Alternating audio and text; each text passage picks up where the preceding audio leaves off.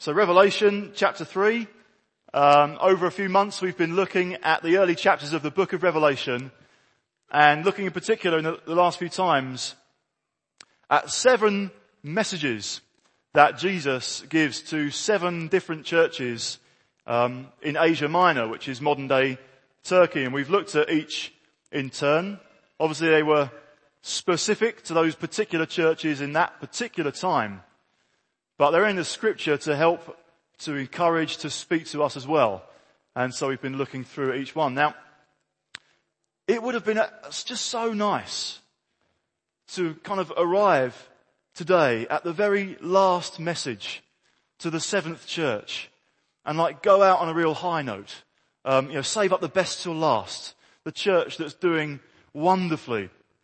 As we're about to see, unfortunately that's not the case. I would just like to take you back to last week. It would be great to have gone out on a finale with last week because the church we looked at last week uh, was the church in Philadelphia. Uh, the church that probably has the, the best message, the best kind of commendation and well done from Jesus. In a sense saying, you're really going through tough times and challenges and pressures, but you've been staying true to my name. And I tell you, just Keep hold of what you have.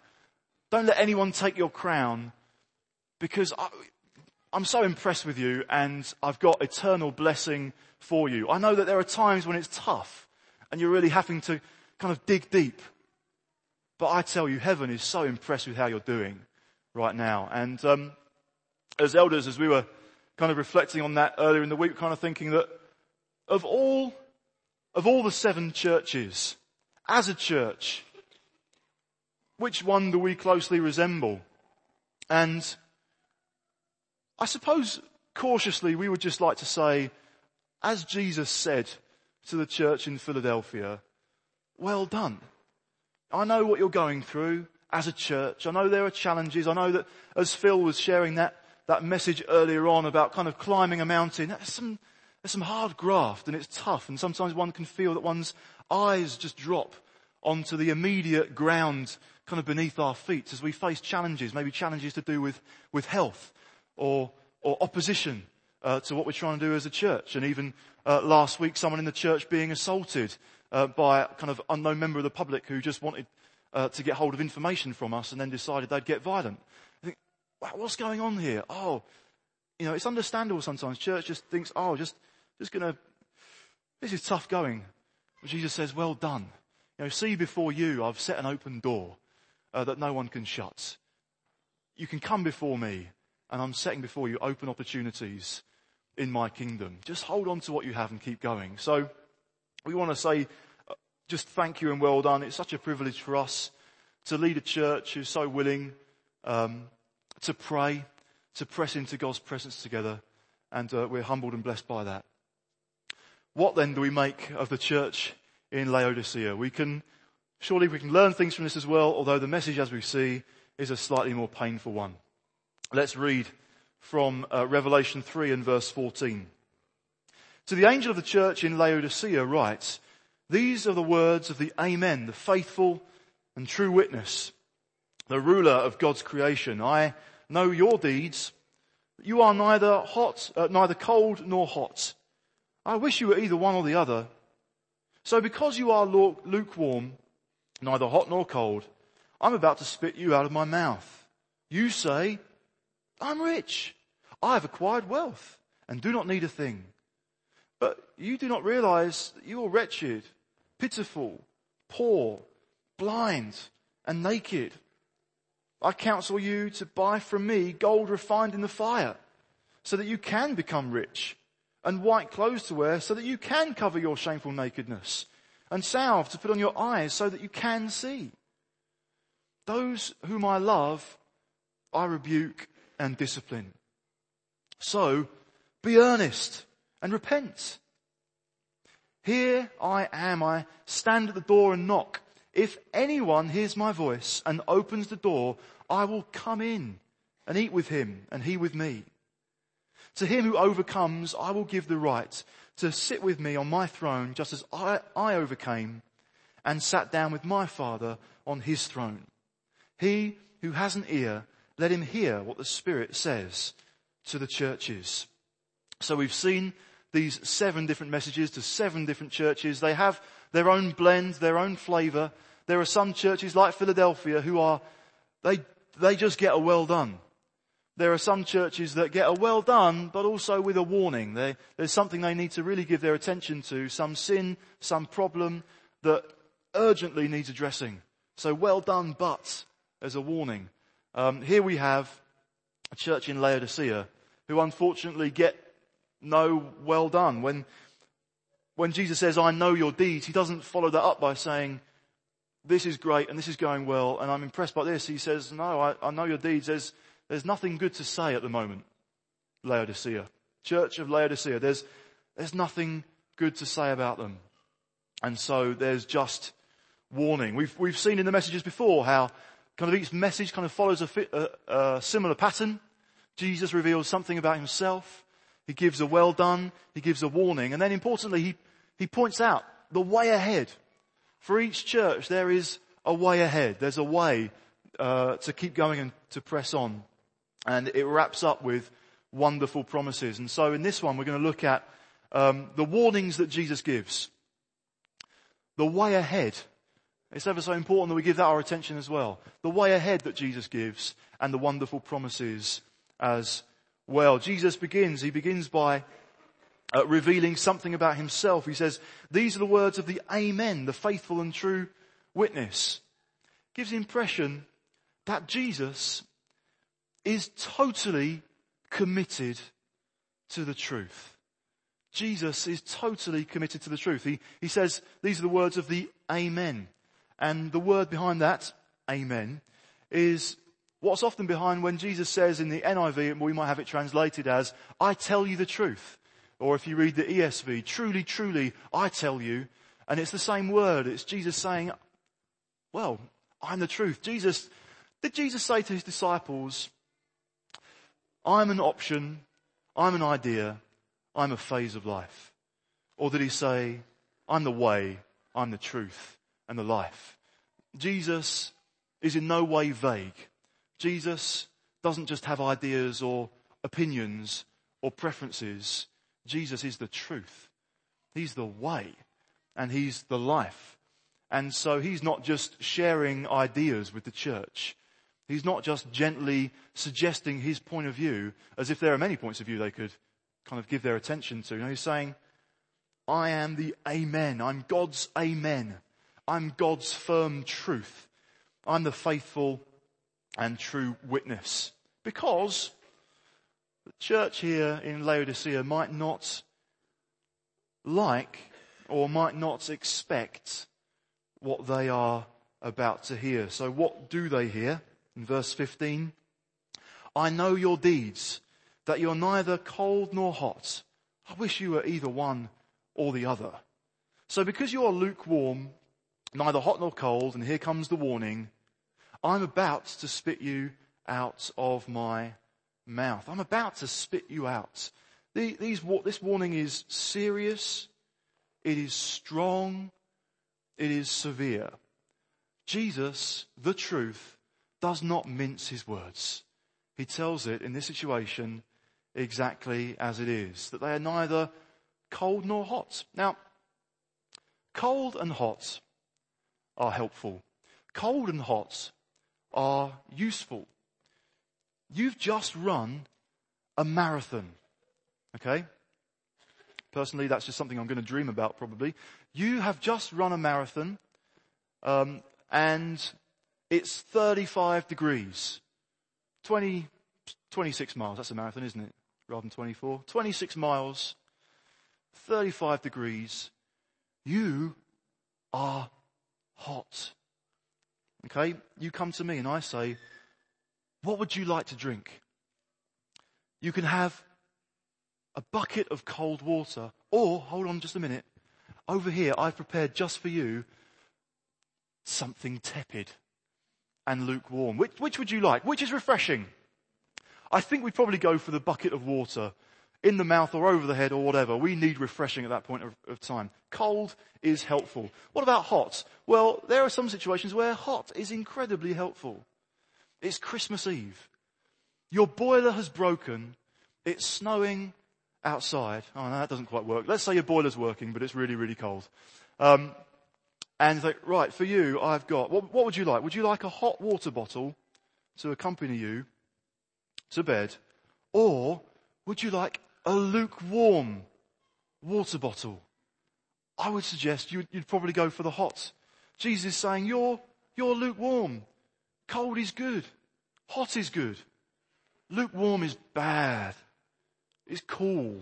It's not helpful. And Jesus says, I'm about to spit you out. There's something sickening. It's, this makes me sick, in other words. Now that would have meant a lot for these guys in Laodicea.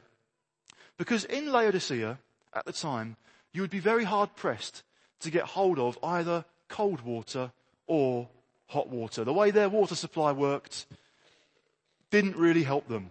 And so in the distance, if you're in Laodicea, you might see in the distance a cliff edge and a waterfall coming down this, this mineral stream. When that mineral stream kind of was a bit further back, it was nice and hot. But by the time it comes over this waterfall and eventually gets to you in the city, it's, well, it's kind of mineral rich, but it's also tepid. And so, they could see the water coming, but they knew this stuff is going to make us sick. We, we don't want to drink this. This is unpleasant. And so that would have got their attention. And as it were, Jesus is saying, it's like you're just completely disinterested in me. It's like you're just not really fussed. If I've got good news to share with you, you're like, yeah, whatever. If I've got bad news to share with you, it's like, yeah, whatever. Who here has recently had some kind of exam? Some kind of test? And let's say you, you uh, there's a few tentative hands. You, you go into school or uni or wherever and you find out your results. And then you're on your way home and you're, you're coming home and you, you get home and you say, mom, dad or honey, great news. I got 100% in everything. Oh, that's nice, honey. But I got run over by a bus on the way home. And the bleeding hasn't stopped yet. I'm, I'm not quite sure. I might lose a leg. Oh, okay. Well, tea's in the fridge. I'll see you later. I need to pop out. It's like, what? I've got great news or I've got bad news. And it's like, well, yeah, okay, yeah, whatever. I'm not really that fussed. Um, and that's almost like this church's reaction to Jesus. I've got great news to share with you. Oh, I've got something t- really serious to tell you. Oh, right, okay. Just lukewarm. Kind of no reaction, no, no interest. And that seems to be summed up. Jesus kind of seems to quote them in verse 17. You say, I'm rich, I've acquired wealth and do not need a thing. And uh, that's kind of the story of the city, really. This city was wealthy. It was healthy. And it was well dressed. Because they had an amazing banking sector. They had a, a medical school that was doing very well, that kind of came up with various ointments and so on. Um, and they had kind of a renowned trade in uh, black wool. So they were, they were known for, um, for, for their clothing industry as well. They were a well-dressed city. I don't need anything. We're, we're well looked after. We've got everything we need. This city actually also had an earthquake. We saw last week how the church in Philadelphia, the, the city in Philadelphia, experienced an earthquake. This city also experienced an earthquake in AD 61, but they said to the Roman authorities, we don't, we don't need your help we can rebuild all by ourselves because we've got the resources. We're fine. We don't need you. And I suppose in a sense that's fine. They don't have to accept the help of Rome. But that kind of got carried over in a spiritual sense as well. And so they'd got used to saying that to God. No, we, we've got what we need. We're wealthy. We're healthy. And we look good. And we, we don't, we don't need, we don't need your help. That's effectively what the church had got used to, one way or another, saying or thinking about their relationship with God. We've, we've got everything sorted. They're therefore shutting God out of everything they do. And maybe they don't realize this is happening, but not seeking Him. Just doing what they think is best. Perhaps a, a casual attitude to working out what does it mean to live a holy life? What is a good course of action? What is what is an unrighteous course of action? Well, we, we don't really need to ask God. We, we know, we can kind of come up with what we think is right. So kind of casual, doesn't really matter. And that, that attitude of, of pride and independence is what makes Jesus want to spit them out. Ultimately, pride is living as if we don't need God. It's living as though we don't need to talk to Him. We don't need to seek Him. We don't need to hear Him. We don't need to listen to Him. There's nothing that we need to receive from Him. You know, God, who's got incredible riches of wisdom, knowledge, understanding, and grace, and power, and oh, we don't need you. We don't, we've, we've got enough. And maybe we can kind of make calculations in our minds. Do, is this something I need to pray about or not? Is this something I need to seek God about or not? And we can, that's just a bizarre try, calculation to try and make. Uh, surely always. But no, here, the, the church in Laodicea, they get this warning because they have this kind of attitude, a pride that's settled in, that means they, they're kind of independent and they've pushed God out. A question might arise at this point, however. Isn't Jesus being just a little bit too harsh, too severe in the way that he's addressing this church? Because, well, they've been through an earthquake, for goodness sake. So there's been some trauma going on there. And surely they, they need a bit of understanding. Um, should Jesus, should we take Jesus aside and advise him to soften down his style of communication. I think you're, you're going in too strong, Jesus. You know, these are strong words. You know, I know your deeds that you're neither hot nor cold. I wish you were one or the other. So because you're lukewarm, neither hot nor cold, I'm about to spit you out of my mouth. He goes on to say, you say I'm rich, I've acquired wealth and do not need a thing. But you do not realize that you are wretched, pitiful, poor, blind, and naked. Now, how does that, how does that sound to us? Even knowing what we do perhaps about where the Laodiceans were coming from, do we think that's a bit hard? Well, Jesus doesn't need to soften his style of communication in, in this sense. He said, as we looked at right at the beginning, he's got a complete commitment to truth. And therefore, he doesn't, he doesn't try and flatter. He doesn't try and deceive. Doesn't, he's also got no sin himself to be ashamed of. And sometimes we've got sin that we need to be ashamed of, and therefore we've got this inclination to hide, and therefore uh, maybe an inclination just to, just to want to soften everything down. We wouldn't want to be spoken to in such a hard way, and so we'll kind of, we'll go, go soft too. But no, sin needs confronting. Needs confronting in our own lives and it needs drastic action. So Paul, when he writes to the Romans, in Romans 8 and verse uh, 13, he says, For if you live according to the sinful nature, you will die. But if by the Spirit you put to death the misdeeds of the body, you will live. He wants people to live, obviously, but when he's writing this, he says, yeah, if you're living by the Spirit, you will put to death the misdeeds of the body.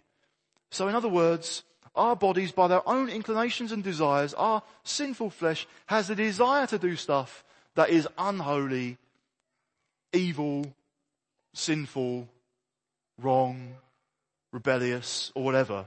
That's where we can tend towards in our sinful nature. Jesus says, no, you're not like that by the Spirit of God. I've given the Spirit of God. What that enables us to do is what? Put to death the misdeeds of the body. Sin needs, in our own lives, it needs ruthless attack. It needs determined action. I'm going to not just set it aside, as it were. I'm going to put it to, I'm going to run it through. I'm going to totally wipe it out in my life. Sin is not there to be kind of um, entertained or accommodated. It will, it will take over. That's what sin wants to do. It wants to totally take over. It must be killed. It must be destroyed. And there's another part where Paul, in kind of addressing another issue, he, he himself confronts somebody else because of their, because of their sin. And we see that in, in the book of Galatians in chapter 2. Galatians 2 and verse 11 says, when Peter came to Antioch, I opposed him to his face because he was clearly in the wrong. Before certain men came from James, he used to eat with the Gentiles. But when they arrived, he began to draw back and separate himself from the Gentiles because, he, was, because he was afraid of those who belonged to the circumcision group. You know, Peter's an apostle, an original disciple of Jesus. Peter, you know, God is building his church on this guy, but Paul can still see in this situation he's clearly in the wrong. And what Peter is doing, drawing himself back from non-Jewish believers in Jesus, drawing back, drawing back, drawing back, his actions are totally undermining the message of the gospel, totally undermining God's wonderful grace. Paul doesn't discuss with him doctrinal difference. He doesn't say, well, here's my point of view and here's yours. In this situation, Paul, because he can see clearly from the Word of God and through what God has revealed. See, Peter's in the wrong on this. I need to confront. It says he opposes him to our faith. And I think his face. We can think, oh no, no, you, you, you don't do that. You don't confront sin like that. Got to be really kind of gentle. When I, Jesus here speaking to the Laodiceans, I am about to spit you out. Something is seriously wrong and seriously needs to change. But before we move on to the way ahead, let's just see this wonderfully key word. I am about to spit you out. In that word about, there is tenderness and grace. Jesus is not in the process of spitting this church out. He's not saying, I've had it up to here, I've had enough, that's it. He's saying, I'm about. I'm about to do this. But there's still opportunity. There's still time to change. As we'll see, there is, there is hope. There is a way forward. There is a way ahead. And I was reading a, a, a book um, to parents, and it points out many kind of helpful things in, in trying to raise our, our children, those of us who are our parents may be able to ad- identify with this. And in this book, it mentions kind of a tendency that we can slip into as mums and dads um, that isn't necessarily that helpful. And they call it this. It's this unhelpful tendency for parents is called ignore and zap. Okay? I'll explain what I mean. Ignore and zap.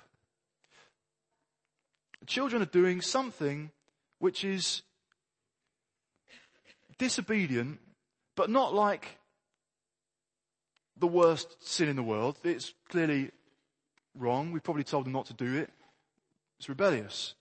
But, um, and we're you know, a little bit irritated. We decide to begin with to ignore. We ignore once. We ignore twice. Keeps happening. We ignore three times. We ignore ten times, but by then our agitation has built up so much that we then zap and we overreact. Anyone identify with that? I'm not sure. Um, an example of that might be, um, right, you've been arguing about who's going to sit in the front of the car too long. I'm going to stop the car. And you're going to get out. And you're going to walk home. And I mean it. So, but dad, we're on safari. I don't think I'm going to make it. I told you not to argue. I told you not to cross me. But you've taken it one step too far. That's it. Out you go. Out you go. When we ignore and zap, it's like there's no way back. It's just an overreaction of hostility and anger. Jesus is not ignoring and zapping. I've just had it up to here with you. That's it. Get out. It's no. I've almost had it up to here with you. But there's a way ahead. There's a way, or there's a way back. There's a way for this whole situation to be restored.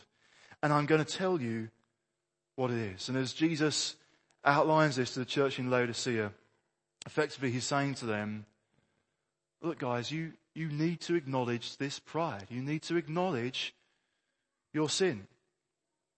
You need to turn away from this half-hearted, indifferent, uncaring lukewarmness and indifference towards me. And you need to find everything in me. And we had that tongue earlier on, and part of the interpretation that Tom brought was kind of we, we put all our faith in Jesus. And sometimes the kind of pride or independence or arrogant attitude that sometimes can develop in us in our relationship with God is, well, I'm going to put some of my faith in Jesus, but actually I'm put some of it in myself. I'm okay. I'm rich. I don't need a thing. I've got enough. I've got a bit of wisdom, got a bit of grace, I've got a bit of power. I can do some stuff. I'm all right. I can, I can, I can work out things for myself. And then subtly, but ever so dangerously, pride and arrogance can just take hold and take roots. You know, doing that, acknowledging their sin would have been difficult for this church in Laodicea. I I guess, as I said before, they weren't expecting this message because Jesus goes on to, you know, says to them in verse 17, but you do not realize that you're wretched, pitiful, poor, blind, and naked. They thought they weren't poor. They thought they were rich. They didn't think they were blind. They had this amazing medical school that came up with ointment for eyes that would sort it all out. They didn't think they were na- naked because they had this amazing clothing industry. They were very finely dressed in all latest uh, designer labels. Uh, Jesus says, no, come on. That's not really where things are at, spiritually speaking, is it? You're wretched, pitiful, poor, blind, and naked. This, this church here in Laodicea needs to recognize what really is true. And they need therefore to receive first of all this bad news. You don't realize it, but you're wretched. You don't realize it, but you're pitiful. They need to receive it they need to accept it. They need to own it so that they can then genuinely hear and genuinely receive the simply astoundingly, wonderfully awesome good news that then Jesus starts to paint out, starts to draw out. Verse 18, I counsel you to buy from me gold refined in the fire so that you can become rich, and white clothes to wear so that you can cover your shameful nakedness, and salve to put on your eyes so that you can see those whom I love. I rebuke and discipline. So be earnest and repent. Now that can sound like a really strange way ahead to start with. Come on guys, uh, acknowledge it, you're poor. Right, now that you've acknowledged that you're poor, buy from me gold refined in the fire. Well, we can't do that, Jesus, because now we've acknowledged that we're actually poor. Well, again, in the language of Revelation, sometimes there are these kind of dramatic images that are used, and if we kind of home in on them, we can get, we can miss the wood for the trees. What is Jesus saying? You don't have, you've got to acknowledge, this is what I've got. Jesus has gold refined in the fire. He has white clothes to wear that cover our shameful nakedness and he has salve to put on our eyes so that we can see. Jesus isn't saying to us, okay, you've got to start earning a few credits. Okay, here's where you are, right down there. Right, start, you know, with good works and all the rest of it. You, you build yourself up. You, um, you start to earn some credit before me. Once you've got enough banked up, then you can come and earn some blessing from me. Then you can come and um, pay for a relationship with me. Okay, once you've done that, so get saving, start doing, you know, all the rest of it, then you can come and you can earn your way in to my favor. He's, he's not saying that. Jesus is saying in effect, all, all you need to do, what you need to do, is to recognize that by yourself, your situation is hopeless. And you need to come to me in faith. Not on the basis of what you can do, not on the basis of what you've earned. You come on the basis of faith. And that's what we do. Those of us who are following Jesus, those of us who believe Jesus, those of us who've got saved, got baptized, we're His. Well, we came to that point in our lives, that point of faith, that point of realizing I have got nothing of credit. I've got nothing that makes me look good before God. And I acknowledge that and I come and I repent and I put my faith completely in Jesus. That is how we come into relationship with Jesus. That's how we come into membership of heaven. That's the route. That's the path. It's path of repentance and faith. It's very odd then if as followers of Jesus we kind of leave that way of, of simple repentance and faith. Yeah, we come to God with all our nothingness, all our debts, shame and nakedness, but to receive riches, clean clothes, with vision restored. That is the most amazing deal ever, I think you'll find. I was just thinking this week about the, the government, they started that scheme to try and help the car industry that you could trade in your banger. And if you traded in your banger, you'd be guaranteed to kind of get £2,000 of credit, which would then enable you to buy a new car. But you can't buy a new car for £2,000. So you'd always, you would have to have some money to put into it. So quite an amazing deal, quite a, a generous offer by the help of the government. But actually, it's, it's just a, a kind of a bargain. Well, I've got this car and I've got some money saved up. Yes, I can therefore uh, go and buy a new one. Well, no, we don't come to God on that basis. It's completely, we, we come to God with, with no car and with a load of debt. And he says, right, you can have this. I'm going to bless you with this. That's what our wonderful God is like. That's what his grace is like. Totally over the top. Totally generous beyond compare. But what does this mean for us? You know, those warnings mean that we need to treat sin seriously. This way ahead means that we need to think, yeah, God is great. And our need of Him is great. You know, if we're, if we're thinking, God isn't that great.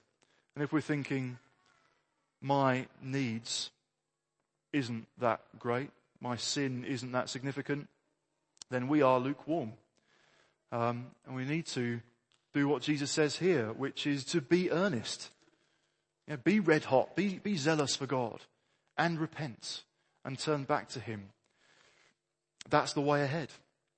Now the way ahead is then followed uh, by wonderful promises for overcoming. And I, as I read verses 20 and 21, for a moment I'm kind of thinking, is this even part of the same message? To the same church?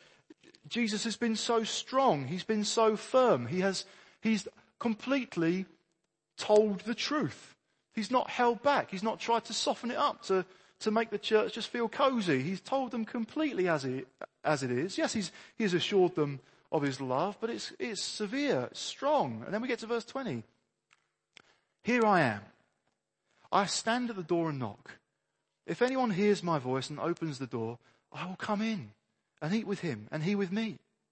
To him who overcomes, I will give the right to sit with me on my throne, just as I overcame and sat down with my Father. And that is pretty awesome.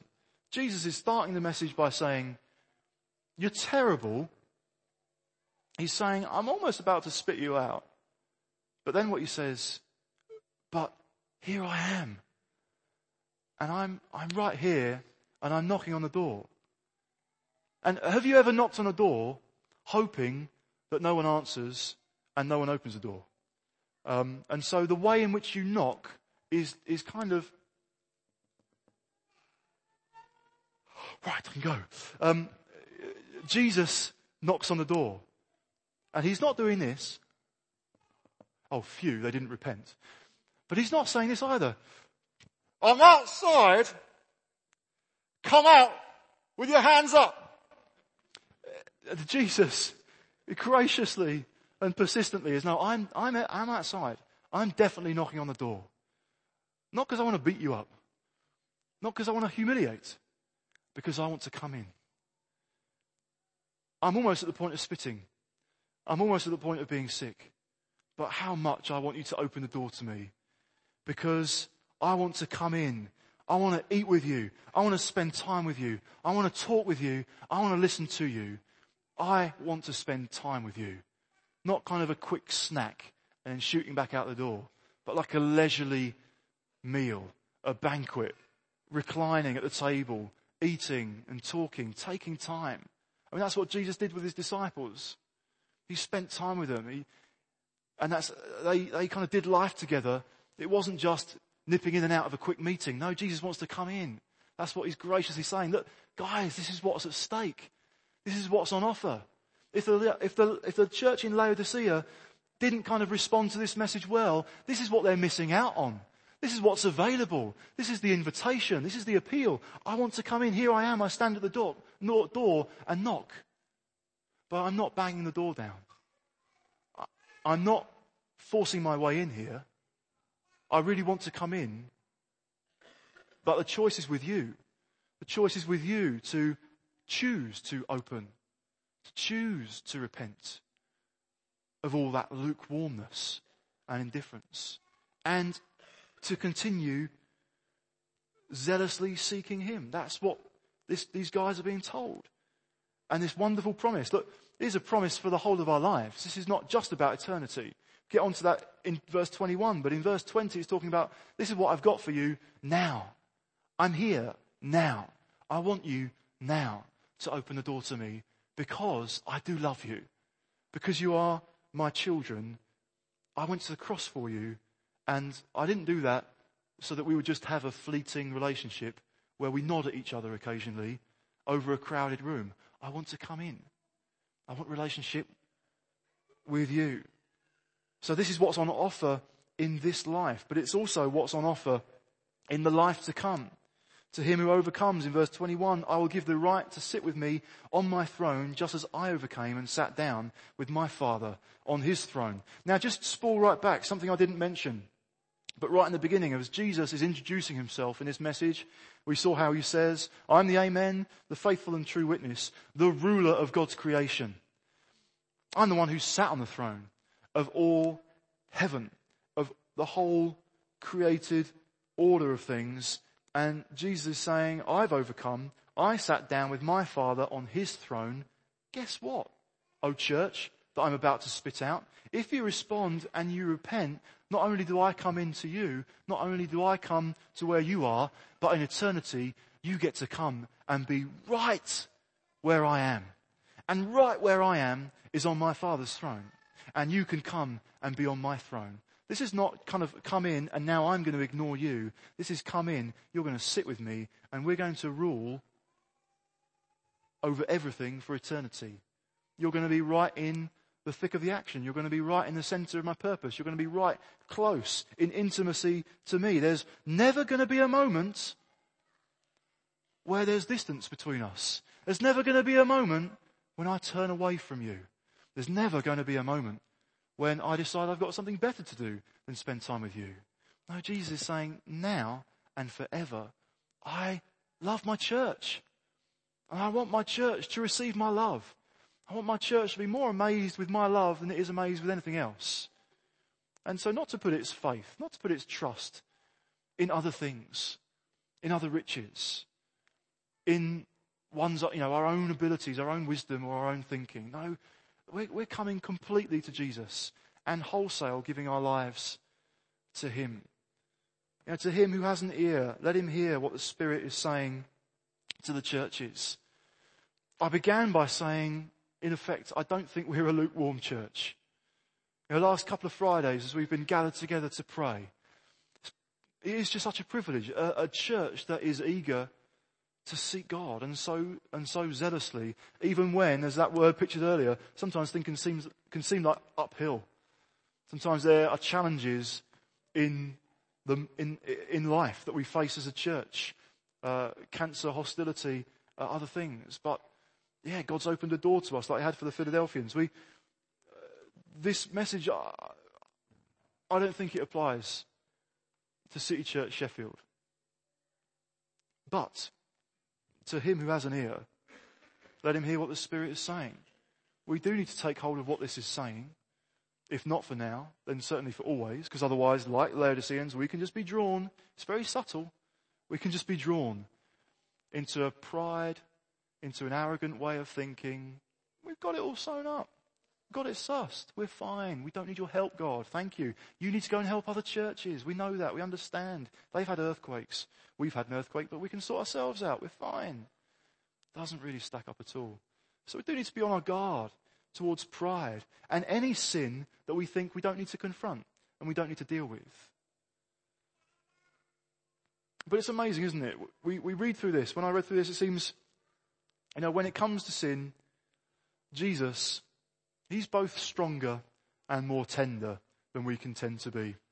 We can tend to ignore, ignore, ignore, ignore, ignore, and then zap. Um, Jesus doesn't ignore. He doesn't ignore sin. And then he doesn't zap. He's not saying, that's it. You're out. He's saying, you're almost out. Please come back in. Because I've got so much grace I want to pour out on you. That is the wonder of God's mercy. So yes, he does point out the seriousness of their sin. He does the same for us, but he's graciously appealing as well. You know, why don't you actually let me in? I'm here for you if only you'd stop pretending that you don't need me. If only you'd open the door to me. Because I've got, I've got eternal riches and blessing for you. Let's pray together.